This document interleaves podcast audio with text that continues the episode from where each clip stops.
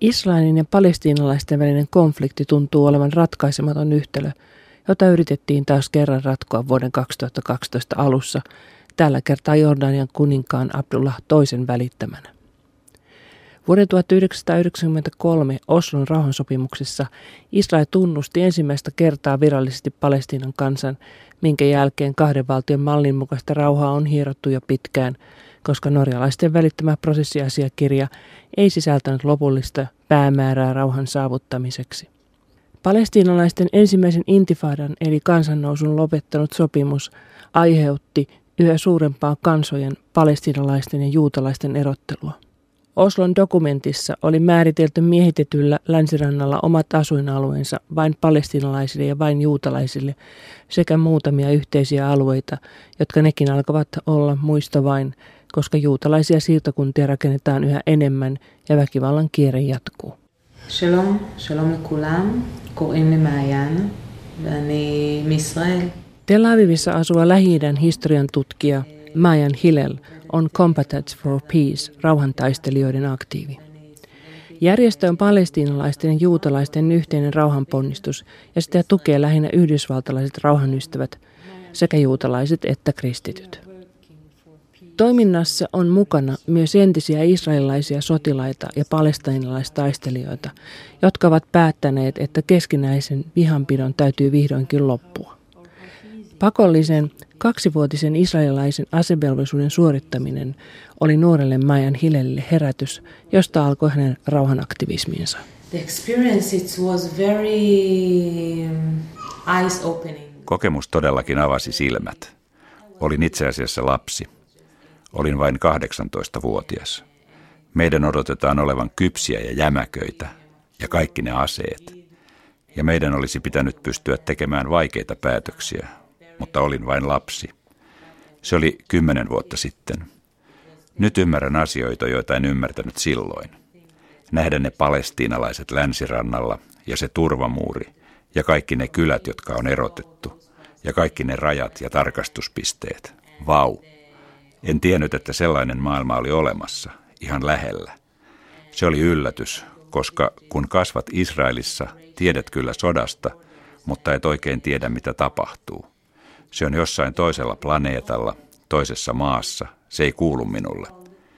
Ja yhtäkkiä olla osa tätä mekanismia, olla osa sitä miehitysarmeijaa, se oli minusta hyvin pelottavaa. On harvinaista, että ihmiset reagoisivat armeijaan sillä tavalla, koska suurin osa sotilaista nopeasti tulee osaksi systeemiä, eivätkä he ole kriittisiä tilannetta kohtaan. Minulle ne olivat tosi vaikeat kaksi vuotta. Koen huonoa omaa tuntoa toiminnastani, vaikka se ei ollut kovin vahingollista palestiinalaisille. Siitä itse asiassa alkoi minun rauhanaktivismini. Tel Avivilainen Majan Hillel uskoo kulttuurien väliseen vuoropuheluun.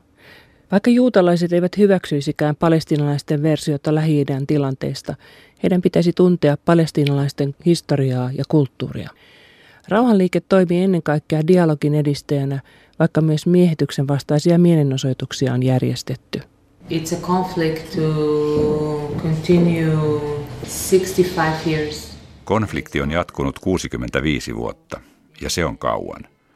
Monet palestiinalaiset ja israelilaiset ovat hyvin väsyneitä konfliktiin ja sen seurauksiin. Ei ole kyse vain sodasta. Monet prosessit vaikuttavat asioihin. Esimerkiksi kulttuuriasiat – Arabikulttuuria pidetään alempana kulttuurina. Juutalaisissa kouluissa opetetaan juutalaista historiaa, mutta ei palestiinalaisten historiaa eikä arabikulttuuria. Meistä tulee vieraita toisillemme. On todella hankalaa keskustella jonkun kanssa, joka on sekä tuntematon että vihollinen. Ei vain tämä hallitus, vaan kaikki hallitukset ovat kaikki nämä vuodet opettaneet meille. Ja se on myös koulutusohjelmassa. Kun olin lapsi, opin näistä sodista, että me olemme hyvin pieni kansa, jonka ympärillä on paljon vihamielisiä arabivaltioita, jotka haluavat tappaa meidät. Monet symbolit, tarinat, laulut, TV-ohjelmat ja uutiset vahvistivat tätä aivopesua, tätä käsitystä sodasta, että ei ole muita tapoja ajatella, että se olisi meidän kohtalomme. On vaikeaa deletoida, poistaa mielestä nämä käsitykset ja uskoa, että olisi olemassa toinenkin vaihtoehto. Se on hyvin vaikeaa israelilaisille. And it's very hard to say, okay, there is another option. It's very hard for, for Israeli peoples. Haastattelun tekemisen aikoihin israelilaisiin diplomaatteihin kohdistui väkivaltaisia iskuja Intiassa, Georgiassa ja Taimaassa. Lisäksi Iranin johdon uhittelu jatkui yhä kiihkeämpänä ydinase uhkineen. Uh... Monet ihmiset täällä Israelissa, eivätkä vain vasemmistolaiset, vaan myös oikeistolaiset, ovat sitä mieltä, että tilanne Iranin kanssa on hallituksen strategiaa, jolla siirretään huomio Israelin Palestiinan konfliktista. Tällöin meillä on suuri vihollinen siellä jossain kaukana, joka uhkaa meidän olemassaoloamme. Monet israelilaiset ovat kokeneet keskitysleirin kauhut, holokaustin, ja se on vahva muisto, ja se on vahvana meidän kulttuurissamme, ja kaikki uhat olemassaolosta nostavat pintaan ne muistot. Siksi, kun joku diktaattori jossain kaukana sanoo selvästi, että hän haluaa tuhota Israelin ja kaikki sionistit, niin meidän hallituksellemme se on osoitus siitä, että kaikkialla maailmassa vihataan juutalaisia ja on paljon antisionisteja. Mutta henkilökohtaisesti uskon, että Iranin uhka ei ole rationaalista, järkeenkäypää. En usko, että Iranin uhka on todellinen. En usko, että Ahmadinejad haluaa pommittaa Israelia. Hän haluaa puolustaa palestiinalaisia, mutta jos hän pommittaa Israelia, hän pommittaa samalla palestiinalaisia, koska me asumme yhdessä, ja pommit eivät pysty erottelemaan. Joten en ole ollenkaan varma, että hän tarkoitti sitä, mitä sanoi. Israelin nykyiselle hallitukselle tämä konflikti on poliittinen näyttö maailmalle, että heidän täytyy jatkaa sotaa palestiinalaisia vastaan, koska arabit haluavat tuhota meidät. Sen sijaan me rauhanaktivistit sanomme, että kukaan ei halua tuhota meitä, vaan meidän täytyy lisätä suvaitsevaisuutta toisiamme kohtaan. Rauhanaktiivi Majan Hillel muistuttaa, että iranilaiset eivät ole edes arabeja, ja he ovat lisäksi siiamuslimeja toisin kuin palestiinalaiset, jotka ovat sunnimuslimeja. Uh. Yksi tärkeä näkökulma tässä monimutkaisessa konfliktissa on shia-sunni-aspekti. Harvat ihmiset tietävät, että se on hyvin merkittävä asia Israelin ja Palestiinan välisessä konfliktissa, koska se sotkee mukaan myös Hisbollahin, Syyrian ja Iranin. Joskus tuntuu siltä, että Israel on itse asiassa pieni pelinappula – valtavassa muslimimaailman pelissä. Gaasaa hallinnoiva sunnimuslimien Hamasia on tukenut shia-johtoinen Iran. Iranin tuki johtunee siitä, että Yhdysvallat tukee maallistuneempaa palestiinalaisten Fatahia. Libanonista käsin vaikuttava shia-järjestö Hezbollah on puolestaan nauttinut Syyrian tukea, koska maata hallitsee itsevaltaisesti sialaisuudesta pohjautuva alavittimuslimien eliittivähemmistö. Nykyisin suhteellisen rauhallinen Libanon on ollut Israelin ja Iranin välillinen taistelukenttä, koska Hezbollah ja sen iskuja pyhän maahan tukee Iran. Yhdysvallat puolestaan tukeutuu alueella paitsi vanhaan ystäväänsä Israeliin, myös sunniliittolaisinsa Egyptiin, Jordanian ja Saudi-Arabiaan. It's not just us. It's not just Israeli against the Palestinians. Kyse ei ole vain meistä, vain israelilaiset palestiinalaisia vastaan. Monet valtiot ovat sekaantuneet asiaan. Jotkut tukevat Israelia, kuten USA, joka on suuri imperiumi. USAssa asuu seitsemän miljoonaa juutalaista, hyvin rikkaita juutalaisia. Siksi Yhdysvallat tukee ja puolustaa Israelia.